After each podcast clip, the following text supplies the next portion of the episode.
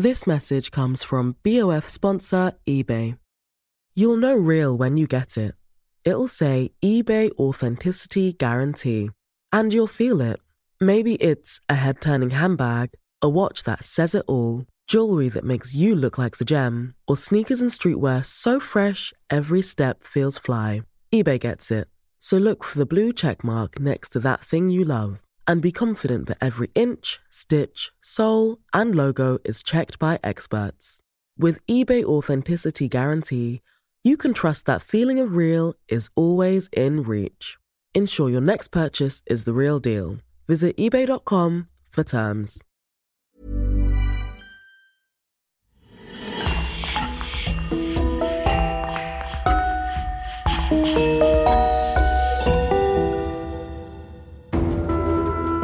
Bonjour et bienvenue pour une nouvelle affaire criminelle. Un grand merci à nos abonnés VIP sur lecoinducrime.com. Eric Labrec, Virginie, Lisa, Marine Bonnemère, Jean-Héry et Sophia. C'est grâce à eux que nous pouvons vous proposer des épisodes inédits. N'oubliez pas que vous pouvez aussi simplement et rapidement débloquer des dizaines d'épisodes inédits en vous abonnant directement sur Apple Podcasts. C'est important pour nous car, comme vous le savez, le coin du crime survit à 100% grâce à nos auditeurs. On vous remercie infiniment et on commence. Il existe depuis toujours, au Mexique, un lien très étroit entre le monde des vivants et celui de l'occulte et du surnaturel. Au fil du temps, cela a donné naissance à des légendes à la fois fascinantes et effrayantes, qu'elles soient anciennes ou modernes. Aujourd'hui, nous vous raconterons deux histoires paranormales qui se sont déroulées dans ce pays d'Amérique centrale. Nous irons tout d'abord à Chihuahua, où un mannequin en cire d'une boutique de robes de mariée semble cacher un bien lourd secret. Nous irons par la suite à Monterey, dans l'étrange maison des tubes. Une villa au passé sombre qui fait encore parler d'elle aujourd'hui.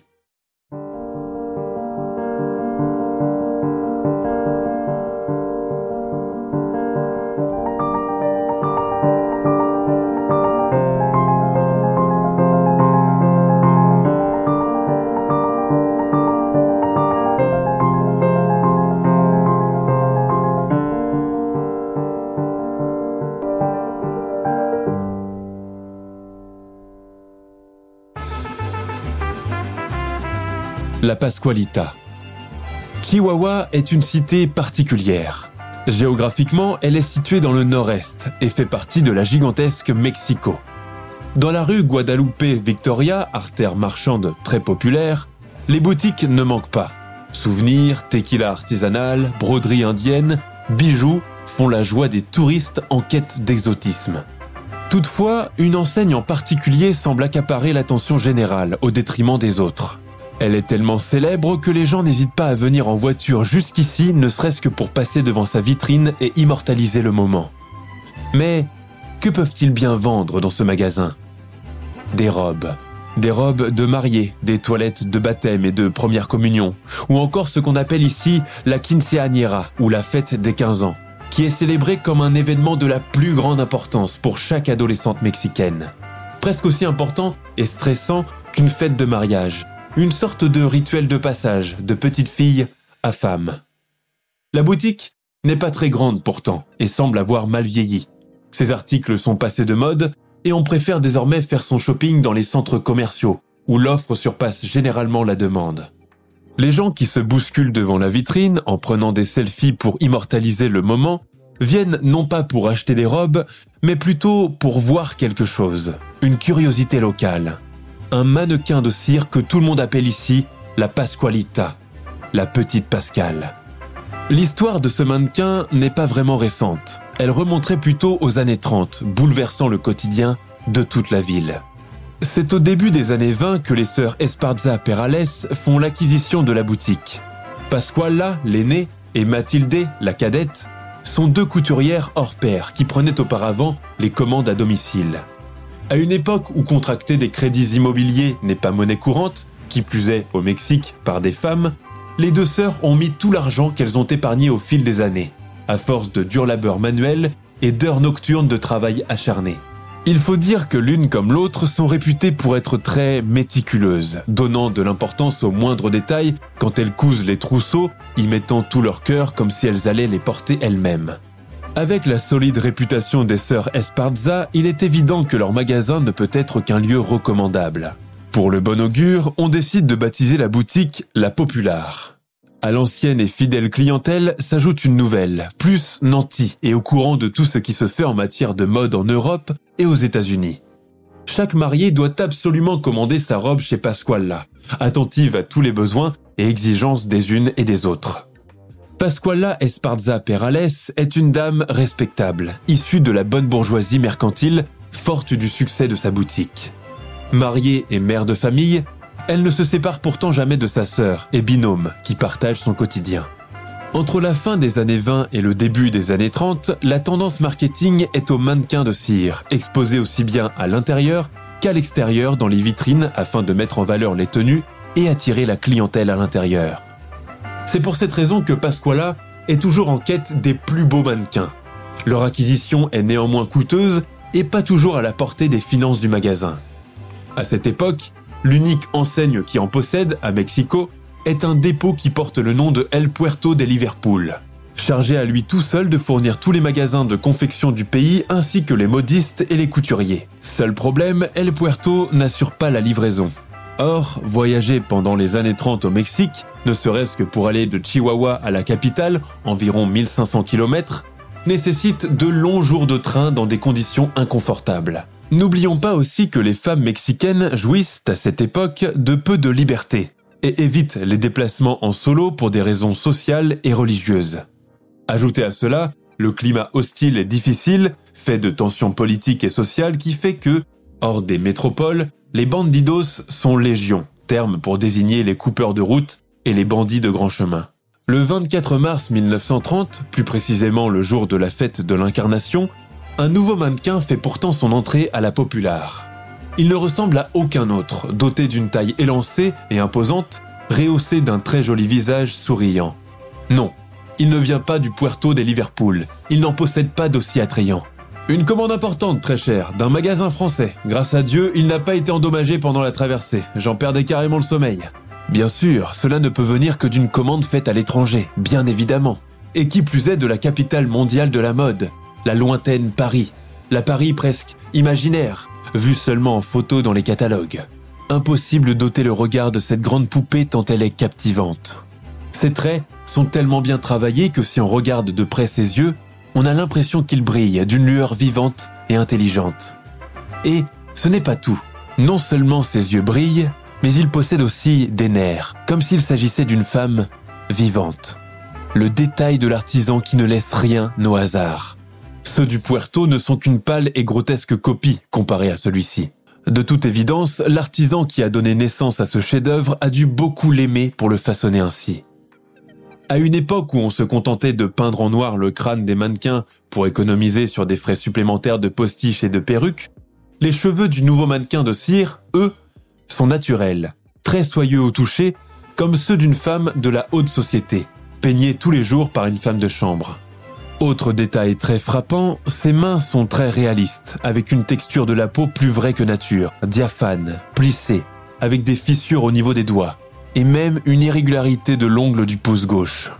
À peine réceptionné dans la boutique, le mannequin est soigneusement apprêté par les deux sœurs, qui lui mettent une toilette de mariée d'apparat en taffetas et en dentelle, surmontée d'un col monté avec une large et vaporeuse crinoline, comme il était d'usage à cette époque. La robe lui va parfaitement, comme si elle avait été confectionnée expressément pour lui. Les deux sœurs reculent de quelques pas pour observer le résultat. On l'appellera Chodita, déclare Pasquala, toute fière de son futur succès. Et elle a raison d'être aussi confiante. Chodita fait tout de suite sensation. Elle possède une beauté hispanique, racée, typique et naturelle, celle recherchée par les peintres à la mode et les photographes en guise de muse. Depuis le premier jour où elle a été exposée au magasin, elle accroche immédiatement le regard des passants qui s'arrêtent pour la regarder, subjuguée par son apparence réaliste et son sourire à la Mona Lisa. Chonita a pourtant quelque chose de singulier, de déroutant. Son regard est trop humain. Ses mains sont veineuses. La cire de sa peau est presque cartilagineuse et ses cheveux véritables. La patronne des lieux tient à s'occuper d'elle et ne laisse aucune autre employée du magasin la manipuler ou la toucher. Une fois par mois, elle la retire avec soin de la vitrine pour la laver, la sécher, la coiffer avant de la remettre à sa place attitrée. Les clientes de Madame Esparza sont elles aussi en proie à l'admiration et la stupeur devant l'apparence de Chonita. Certaines même ne manquent pas de noter une nette ressemblance entre le mannequin et la propriétaire des lieux. Un je ne sais quoi de petit air de famille. Pasquala sourit, balaye d'un geste de la main cette pensée insidieuse. Mais c'est complètement ridicule, voyons, vous me flattez. Même son de cloche du côté des proches et amis de la famille Esparza Perales et des gens de la communauté de Chihuahua. Tous sont bien d'accord. Chonita ressemble beaucoup à la couturière. Ce n'est que du pur hasard. Quelle idée ridicule d'être comparée à une poupée. Se défend Pasquala avec conviction derrière son comptoir. Cela ne calme pas les esprits pour autant. Pire, pour marquer cette ressemblance physique entre guillemets, beaucoup de personnes vont même jusqu'à donner à Chonita le surnom de la Pasqualita, littéralement petite Pasquala, ce qui n'est pas du goût de la propriétaire de la Popular. Dans la tradition mexicaine, donner le nom d'une personne vivante à quelqu'un ou à un objet peut porter malheur. Mais ce qui s'apparente plus à de la taquinerie tourne rapidement au doute et à la rumeur. Et si ce mannequin plus vrai que nature était en fait une vraie femme? Chihuahua est encore une ville qui ressemble à un village à cette époque. Les gens se connaissent, se voient le dimanche à la messe, se rencontrent dans les commerces et les marchés. Beaucoup entretiennent aussi des liens de parenté proches ou lointains. La vie privée, et surtout les drames privés des uns et des autres, n'est un secret pour personne. Et justement, le drame personnel de Pasquala est encore dans toutes les mémoires. Il y a six ans de cela, soit en 1924, a eu lieu la fête de mariage de sa fille unique. Pendant des mois, jour et nuit, Pasquala et sa sœur Mathilde ont travaillé comme des fourmis à la confection de la robe et du trousseau de la jeune femme. Elles y ont mis tout leur amour, tout leur savoir-faire. Le résultat était d'ailleurs surprenant. L'une des plus belles toilettes de mariée jamais portées dans tout le Mexique. Le jour J arrive enfin. La jeune mariée se prépare dans sa chambre. Sa mère et sa tante l'assistent pour la robe. Puis elles vont accueillir les invités qui arrivent. Ne reste plus maintenant qu'à mettre la belle et vaporeuse toilette en mousseline blanche sur ses cheveux châtains coiffés en chignon. Sauf qu'à son grand malheur, la mariée n'a pas vu qu'un scorpion venimeux s'était niché à l'intérieur, la piquant mortellement derrière l'oreille. Dehors, le cortège nuptial avec voiture et chevaux attend de l'emmener à l'hôtel. Quand Pasquala revient en coup de vent dans la chambre de sa fille, elle s'étonne de ne pas l'entendre bouger, parler ou s'exclamer sur un détail. Le silence règne dans la chambre. Un silence lourd et inhabituel. De mauvais présages. La mariée n'est plus, emportée par la morsure fatale. Pasquala pousse un cri déchirant, se met à tourner et retourner sa fille inerte, le visage encore crispé dans une grimace de douleur. Les invités, qui ont entendu le bruit, se précipitent tous à l'intérieur de la pièce et assistent à la terrible scène. La maman serrant sa fille dans ses bras en la berçant à la manière d'un bébé. Il faut l'intervention de deux hommes pour la dégager de son étreinte désespérée. Lors de la cérémonie funèbre, beaucoup ont fait le déplacement depuis Mexico. Certains membres de la famille sont même venus de Californie. Le malheur de Pasquala et sa famille n'était semblable à aucun autre. Revenir dans sa boutique, revoir ses robes de mariée, est un vrai supplice pour Madame Esparza. Mais a-t-elle seulement le choix? Alors, pour tenter d'oublier un peu sa douleur, elle se réfugie plus que jamais dans son travail, secondée par sa sœur et une employée. Et puis, ce mannequin est arrivé ce matin de mars 1930. À partir de ce moment, les doutes les plus sordides vont commencer à circuler sur le compte de Madame Esparza et ce mannequin de cire, auquel elle semble beaucoup tenir, bien plus que de raison. Pasquale a envoyé secrètement le cadavre de sa fille en France pour y être embaumée. Elle l'a fait momifier et exposer dans sa boutique pour la garder auprès d'elle pour toujours. Chuchote-t-on gravement et en se signant dans les cercles féminins, dans les salons de thé, dans les cuisines et les buanderies, dans les cours des maisons, jusqu'à ce que cela atteigne toute la ville de Chihuahua. La rumeur grandit tellement que Madame Esparza commence à recevoir des lettres et des coups de fil anonymes et blasphématoires, où on la traite de tous les noms. La situation devient vraiment hors de contrôle. Elle est obligée de publier un avis public pour démentir la rumeur. Mais rien n'y fait. Une fois que les gens se font à une idée, aussi invraisemblable soit-elle, elle devient tôt ou tard une certitude et une vérité. La légende de la Pasqualita est née, prenant des proportions abracadabrantes et dépassant les frontières mexicaines. des gens de toute l'Amérique latine commencent à affluer à Chihuahua dans l'espoir de voir de près la mariée embaumée, entre guillemets, de poser ses questions à la patronne de la Populaire et espérer lui soutirer quelques aveux. Les attroupements sont si importants que des marchands ambulants de limonade et de faritas y trouvent bientôt une aubaine touristique pour écouler leurs marchandises. Il faut dire qu'il existe en Amérique latine une passion commune pour le morbide et le surnaturel, partagée par toutes les couches sociales, bourgeois comme pauvres, éduqués ou pas. Il est clair que l'idée d'une mariée momifiée en a séduit plus d'un. Victime de cette célébrité non désirée, Pasquala Esparza est obligée de dissimuler Chonita dans l'arrière-boutique. Elle demande aussi l'intervention des autorités pour disperser la foule et la dissuader de revenir. Mais la police ne semble pas aussi pressée de renvoyer autant de touristes chez eux. Jamais encore Chihuahua n'a connu une telle effervescence commerciale. Pas un jour ne s'écoule sans que les restaurants, les hôtels et les pensions de famille n'affichent complet. Bientôt, même la police est gagnée par la fièvre détective de ses visiteurs opportuns et demande à son tour à voir de près le mannequin. Impossible, nous donnons son bain à Chonita aujourd'hui, rétorque sèchement la patronne de la Populaire. Les autorités insistent et demandent carrément à pénétrer à l'intérieur pour assister en personne à la toilette du mannequin. Mais le refus catégorique de Pasquala, évoquant la morale et la pudeur, les laisse au pas de la porte. Mathilde, tire-moi ces rideaux. Après un long bras de fer avec l'obstinée patronne, les policiers finissent tout de même par abandonner et repartir. Dehors, les touristes qui faisaient le guet aux fenêtres viennent à leur rencontre. J'ai le regret de vous annoncer qu'il vous sera impossible de voir la Chonita. Pour vous consoler, il y a d'autres attractions agréables dans notre ville. Oui, les nids de poules et la poussière, je présume, lance une dame venue de Buenos Aires, visiblement très remontée de voir le but de son voyage réduit à néant. Mais l'euphorie populaire finit par faiblir, et les touristes rentrent chez eux, bredouilles, et mécontents d'avoir gaspillé autant d'argent pour rien. Donna Pasquala tombe gravement malade en 1966, probablement atteinte d'une tumeur incurable.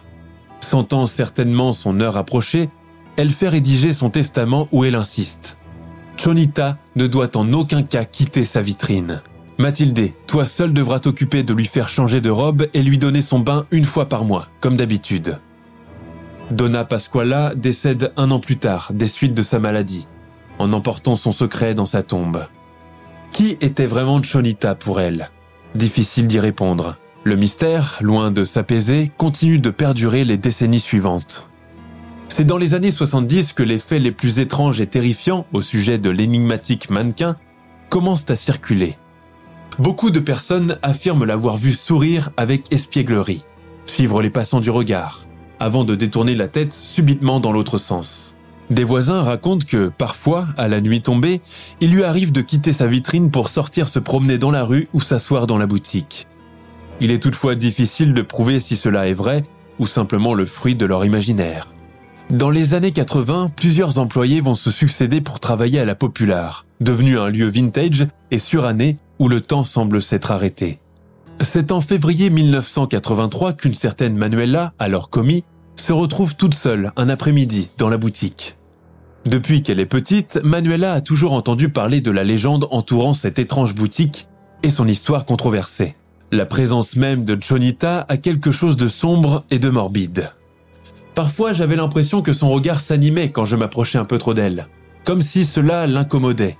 J'étais pétrifié à chaque fois que je devais passer l'aspirateur dans la vitrine.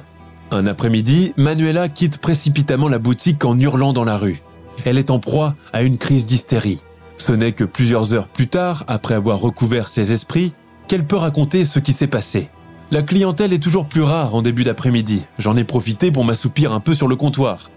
C'est là où j'ai entendu un bruit d'étoffe froissée, comme quand une femme marche avec une robe. En levant la tête, j'ai remarqué que Chonita n'était plus dans sa vitrine, mais juste en face de moi. Elle me fixait d'une manière inquiétante. Manuela n'est plus jamais revenue travailler à la Populaire, convaincue que l'esprit de la fille décédée de l'ancienne propriétaire hantait ce jour-là le mannequin. En 2002, Andrea, une autre employée, vit une expérience à peu près similaire. Mais au lieu de paniquer et s'enfuir comme la précédente, elle a préféré lire mentalement un rosaire, ce qui a eu pour effet de calmer le mannequin. Pour elle aussi, Chonita était bel et bien la fille de Pasquala Esparza. De cette histoire aux allures de légende urbaine mexicaine, que reste-t-il encore aujourd'hui? L'étrangeté du lien qu'entretenait Donna Pasquala avec ce mannequin de cire reste encore aujourd'hui une source infinie de controverses. S'il ne s'agissait pas de sa fille embaumée, pourquoi se réservait-elle le droit de s'occuper d'elle et ne laissait personne d'autre le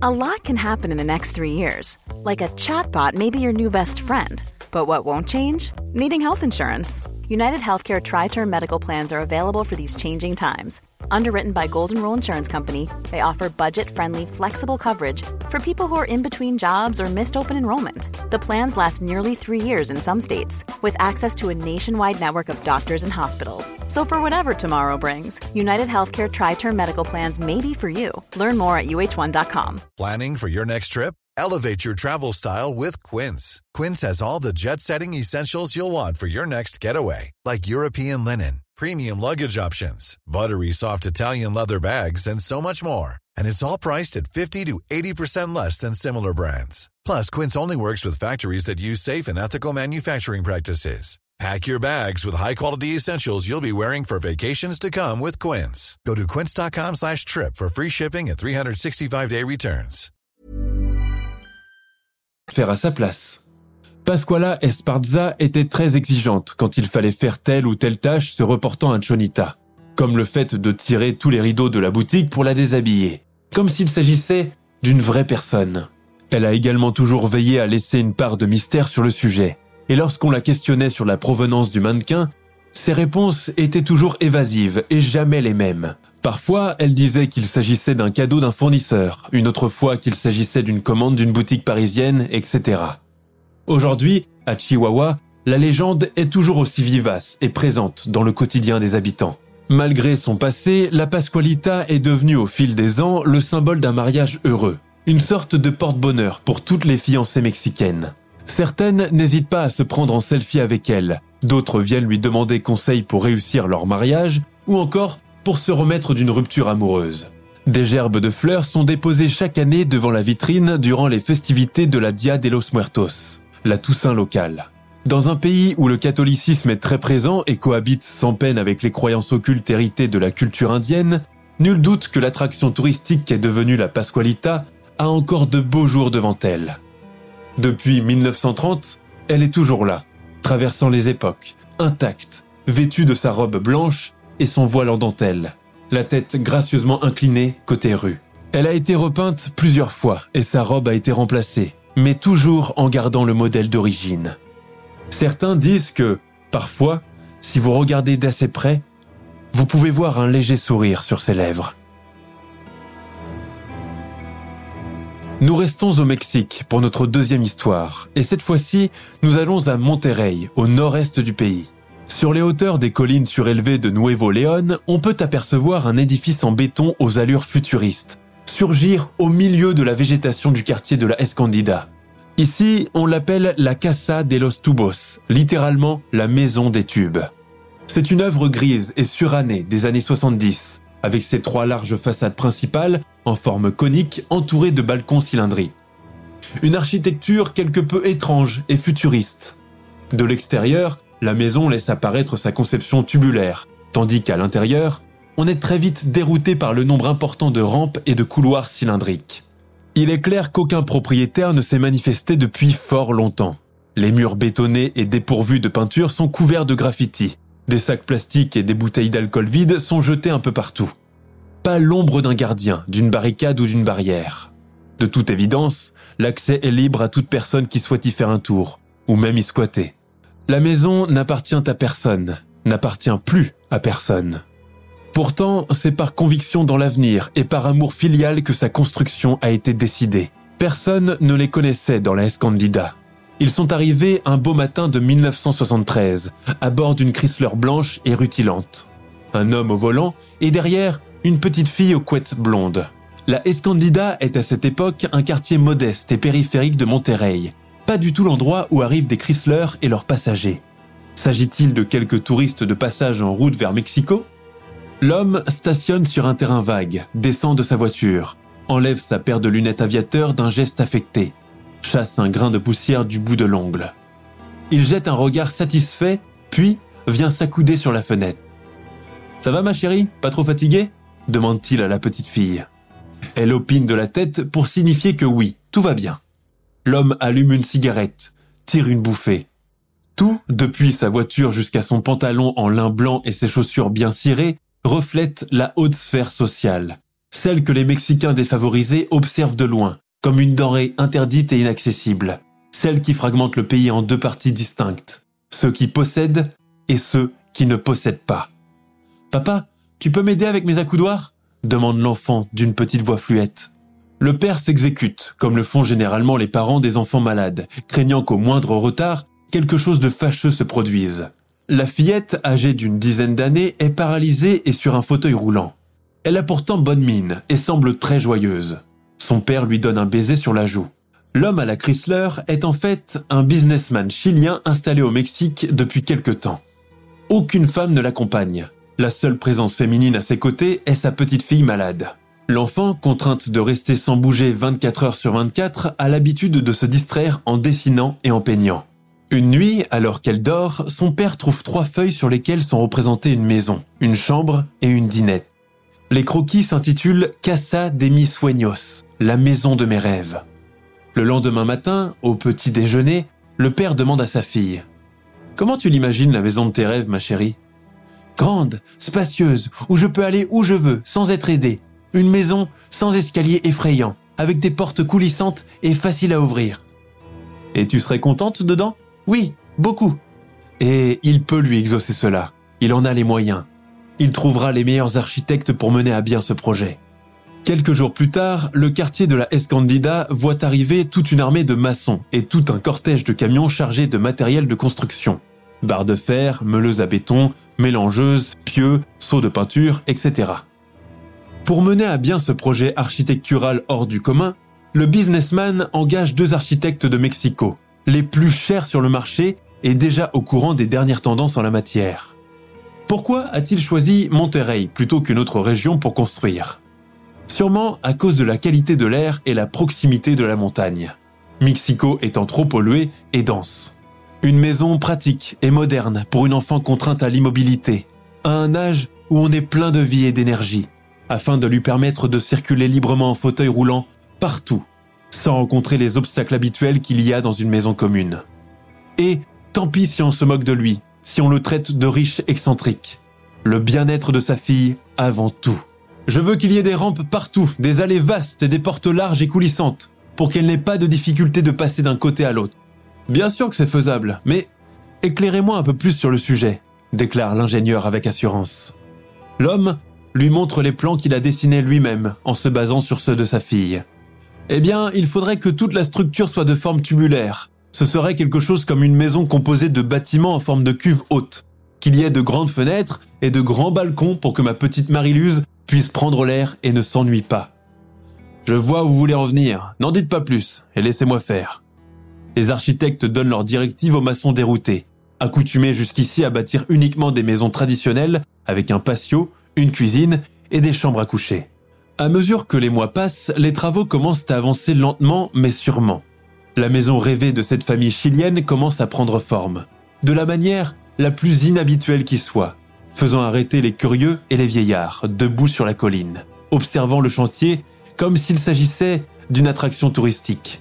Mais en voyant l'installation de l'échafaudage pour effectuer la forme cylindrique en hauteur, on resta sans voix. Il est clair que jamais encore à Monterey, on avait vu pareille horreur architecturale. Les gens dépensent de l'argent pour construire ça, regrette le maire de la ville, venu une fois sur le chantier, aussi dérouté que les maçons.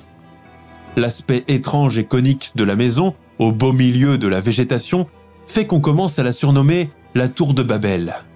Mais le propriétaire n'a cure de ses plaisanteries et ses critiques acerbes, qu'il attribue tout simplement à la jalousie. Lui voit déjà sa petite fille aller et venir à l'intérieur, son fauteuil glissant facilement le long des allées, sans contrainte pour lui rappeler son état de santé douloureux. Elle a déjà assez souffert comme cela. Pendant le printemps 1974, les travaux sont temporairement suspendus à cause d'une inondation, conduisant à une trêve de deux mois, le temps de tout laisser sécher. Le travail reprend au début de l'été jusqu'à très tard le soir pour combler le retard de plusieurs semaines d'arrêt. Une nouvelle équipe de maçons vient de prendre le relais également. Contrairement à la première, cette deuxième équipe ne s'entend pas bien, et tous les jours, des disputes éclatent pour un oui ou pour un non. J'ai laissé mon bac à ciment ici, qui l'a touché? Qui a pris mon tournevis et ne l'a pas remis à sa place? Bon sang, mais faites attention, la peinture n'est pas encore tout à fait sèche. Des outils commencent aussi à disparaître de façon étrange, conduisant ces hommes à se blâmer les uns et les autres, à s'accuser de vol. Quand le ton monte, il leur arrive aussi de s'empoigner par le col et de se donner des coups de poing. Mais il n'y a pas que les disputes.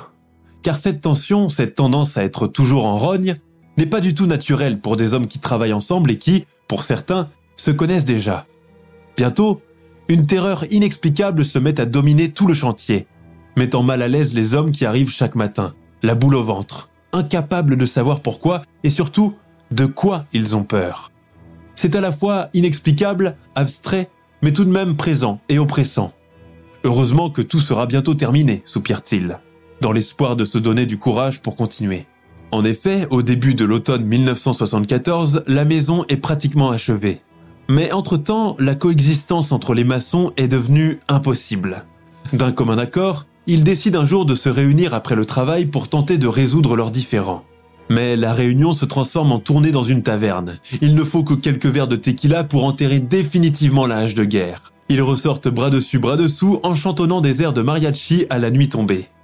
Le lendemain, seul Alberto, un jeune peintre en bâtiment, réputé entre autres pour son sérieux, et deux autres collègues sont en état de venir travailler. Les autres sont restés au lit, en proie à la gueule de bois.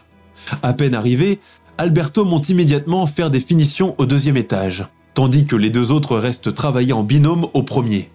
Soudain, ils s'arrêtent net, échangent un regard inquiet et interrogateur, du style tu as entendu ce que j'ai entendu? Ils tendent l'oreille, mais difficile de percevoir la provenance du son, tellement la maison est grande et pleine de courants d'air. Un deuxième cri, plus distinct cette fois-ci, leur fait lever instinctivement la tête. Les deux hommes se figent. Ils l'ont reconnu. C'est la voix d'Alberto. Ils se lèvent en vitesse, résolus à aller lui porter secours. À présent, ce n'est plus un cri, mais carrément un hurlement de terreur. Alberto Que se passe-t-il? Où es-tu, Alberto? Mais avant de pouvoir faire le moindre mouvement, ils entendent tout à coup un grand fracas, comme quelque chose de lourd venant se briser contre le sol. Un sinistre bruit de chair et d'os cassés. Le silence s'abat sur la maison. Dehors, sur la façade principale où le béton n'a pas encore tout à fait séché, gît le corps inanimé du peintre Albert. Un filet de sang au coin de la bouche, les yeux grands ouverts dans une expression de frayeur, comme s'il avait vu le diable en personne. Accident Suicide la victime se trouvait toute seule en haut. Personne, à part les deux autres hommes restés en bas, n'était présent ce jour-là. Le propriétaire apprend la nouvelle en catastrophe et les autorités arrivent sur place pour faire le constat du drame. Les deux témoins sont interrogés séparément. Alberto travaillait tout seul au deuxième étage. Il était en train de passer une couche de vernis sur une rampe. C'est d'ailleurs ce qu'il leur a dit en montant. Au terme de l'enquête, on déclare la mort accidentelle. Les deux collègues disculpés, très choqués par ce qui vient de se passer, décide de quitter définitivement le chantier pour ne plus jamais y revenir. L'homme d'affaires chilien paye les obsèques de ce pauvre Alberto et le chantier reprend. Pour dissuader les autres de prendre la poudre d'escampette, il promet de les augmenter. Poussé par le besoin, beaucoup restent, malgré tout. Mais, deux semaines seulement après ce drame, une nouvelle tragédie a lieu. Cette fois-ci, c'est un maçon qui se défeneste. Avant de mourir, il crie cette sinistre phrase. Il ne veut pas que nous soyons ici Il ne veut pas que nous soyons ici Après ce deuxième drame tout aussi inexpliqué, beaucoup prennent la décision de quitter le chantier, refusant de travailler, même à double tarif. Entre-temps, le bruit commence à se répandre dans la ville à propos de la sinistre tour de Babel, qu'on soupçonne d'être habitée par le diable ou quelque entité maléfique. La population attribue d'ailleurs les deux décès aux forces du mal. Pour calmer les esprits échauffés, la police mène sa propre enquête pendant quelques jours sans aboutir à aucune réponse. Au terme de ces investigations, elle donne son accord pour que les travaux reprennent. Et de nouveaux maçons viennent, accompagnés des prières de leurs épouses et mamans, comme s'ils partaient à la guerre et non pas sur un chantier. Cette fois-ci, tout se passe à peu près normalement et aucun décès n'est à déplorer. Plus que quelques jours pour tout terminer à présent. Ils se sont levés de bon matin, beaucoup trop excités pour avaler quoi que ce soit. La veille, l'homme est venu au chevet de sa fille, à serrer sa petite dans ses bras avec tendresse. Demain, nous irons voir ensemble ta surprise. J'espère qu'elle te plaira, ma chérie. Ils ont roulé en voiture depuis leur appartement de location du centre-ville jusqu'à la Escandida. Maintenant, Marie-Luse, ferme les yeux et ne triche pas. Quand le compte à rebours sera terminé, tu pourras les rouvrir, d'accord? Oui, papa, promis. La Chrysler blanche s'arrête devant l'allée. Le papa descend, ouvre la portière, place sa fille sur son fauteuil roulant et commence le compte à rebours. 10, 9, 8, 7... Ah, tu triches, je t'ai vu, dit-il sur le ton du reproche. Mais non, papa. 6, 5, 4, 3, 2, 1. La fillette ouvre les yeux. Devant elle, l'un de ses dessins vient de se matérialiser. Elle met quelques instants à comprendre, avant de pousser un cri de joie, cherchant les bras de son père pour l'étreindre. Oh papa, c'est le plus beau des cadeaux, merci, merci, merci, je t'aime de tout mon cœur. Comme les allées sont spacieuses et les rampes en acajou sont aussi douces que de la soie, mais c'est carrément un château, un château de princesse. L'enfant passe et repasse la main sur la rampe de l'entrée principale, enchanté par le toucher sensoriel du bois poli. Je peux y aller tout seul? Je peux y aller toute seule? insiste-t-elle pour monter et descendre la pente. Derrière elle, son père suit, aux anges, le cœur en fête. Il a réussi son pari de lui construire la maison de ses rêves. Et encore, tu n'as pas vu ta chambre et toutes les autres pièces. Mais déjà, il ne la voit plus. Elle l'a précédé, excitée à l'idée de se déplacer dans la maison sans contrainte, sans être culbutée par une marche d'escalier ou une lourde porte. C'est comme des toboggans, crie-t-elle, enjouée depuis le premier. Resté tout seul en bas, le regard du père est soudain attiré par un détail. Une poignée de porte qu'on a oublié de visser. Un simple souci technique qui le met instantanément en colère. Alors, il se met à l'œuvre pour la remettre à sa place en s'aidant d'un tournevis laissé là. Mais il n'entend plus sa fille. Il commence à arpenter l'allée qui tient lieu d'escalier principal. Mariluse, où tu te caches comme ça? appelle-t-il d'abord sur un ton badin. Aucune réponse. Mariluse Réponds où es-tu? Il a l'impression d'entendre uniquement l'écho de sa voix, renvoyé par les murs nus et froids. Il hâte le pas, le cœur battant. Et puis, il entend ce bruit, entendu par tous les autres avant lui. Un fracas de chair et d'os. Et avec, celui d'un objet lourd, brisé en mille morceaux. De l'autre côté de la façade principale, l'enfant gît dans une mare de sang. Sa chaise n'est plus qu'un débris brimballant, avec ses roues qui tournent toujours. La maison de ses rêves est devenue son tombeau de béton. Jamais on ne sut vraiment ce qui s'est passé ce jour-là, ni dans quelles circonstances la petite fille s'est trouvée projetée dans les airs, avec son fauteuil roulant, avant de finir tragiquement écrasée sur le sol. Les mois qui suivirent, le papa, inconsolable et convaincu d'avoir causé la mort de sa petite fille bien-aimée, commença à venir sur les lieux, dans un pèlerinage douloureux, s'enivrant à en perdre la raison. Les habitants pouvaient alors entendre ses hurlements, tellement déchirant et sinistre qu'il faisait froid dans le dos. Et puis, un beau jour, il disparut lui aussi, et on n'entendit plus jamais parler de lui à Escandida, ni à Monterey. On apprit par la suite qu'il s'était donné la mort, car il ne pouvait plus vivre avec sa culpabilité. Depuis, les gens de la contrée surnommèrent la maison la Casa de los Tubos, et plus personne n'osa plus s'en approcher. Parfois, des jeunes se font des paris et vont y passer la nuit pour s'amuser à se faire peur. Il raconte que quelquefois, en tendant bien l'oreille, on peut entendre des bruits de pas, d'outillage ou d'un pinceau de peinture. Dans les étages supérieurs, on peut entendre une voix enfantine dire ⁇ C'est la maison de mes rêves ⁇ accompagnée du crissement métallique d'un fauteuil roulant. Les années suivantes, la maison a été le théâtre de plusieurs événements, tout aussi sinistres les uns que les autres. On parle de pactes de suicide, de pratiques de magie noire et même d'accidents mortels. En 2016, un cabinet d'architectes décide de racheter la Casa de los Tubos, dans l'espoir de la retaper à neuf et tenter de la convertir en luxueux appartement privé. Sur Internet, on peut d'ailleurs voir les transformations et améliorations apportées, et l'équipement moderne, notamment des piscines, des jacuzzis et des cuisines américaines dernier cri. Les formes cylindriques des façades ont été transformées en jardins botaniques suspendus, de sorte à dissimuler leur forme pas très harmonieuse, ni visuellement attrayante. Mais à cause peut-être de son passé controversé et tragique, ou encore son emplacement sur les collines, le projet immobilier ne rencontre pas le succès escompté et est un vrai échec financier pour les partenaires qui ont beaucoup investi. Histoire vraie ou légende urbaine exagérée par les versions des uns et des autres, la Casa de los Tubos existe toujours à Monterey. D'après ce que l'on sait aujourd'hui, elle a à nouveau changé de propriétaire, un certain Enrique Leal, lui-même architecte.